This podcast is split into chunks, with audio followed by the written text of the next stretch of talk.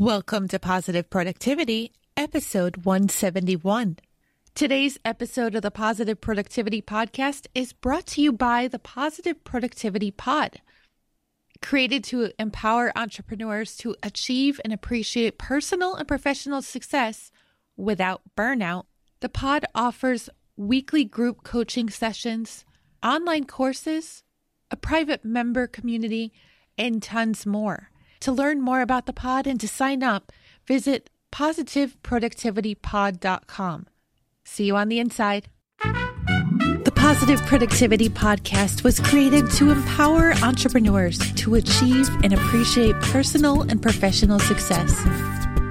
I'm your host, Kim Sutton, and if you're ready, let's jump into today's episode.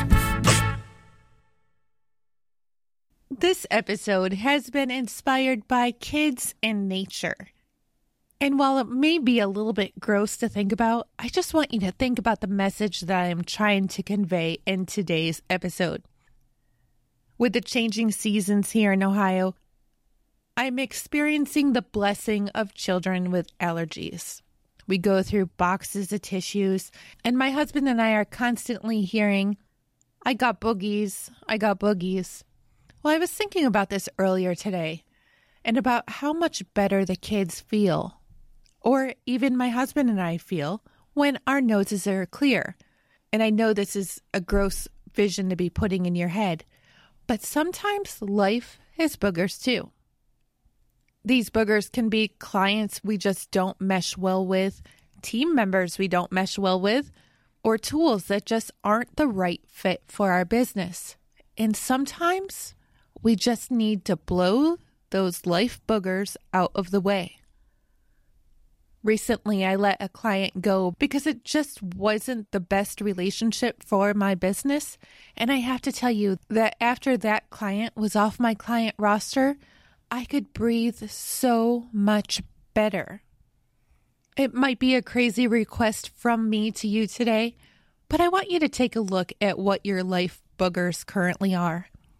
What can you get rid of in the very near future? Don't just limit this to your business. Don't just limit it to clients and team members and outdated tools, but look at your personal life too. I know it could be sad to think about, but are there any acquaintances that you really just need to stop following on social media because they're bringing you down every time you see a post? Is there a habit in your everyday life that you need to break because it just isn't fulfilling or is eating up too much of your time? Or is there something that's perhaps a lot smaller than that and you could simply flick it away? Today, I challenge you to take a look at your life boogers, pick up your box of tissues, and start blowing them out of your existence. With all that said, go forth and have a positive and productive day.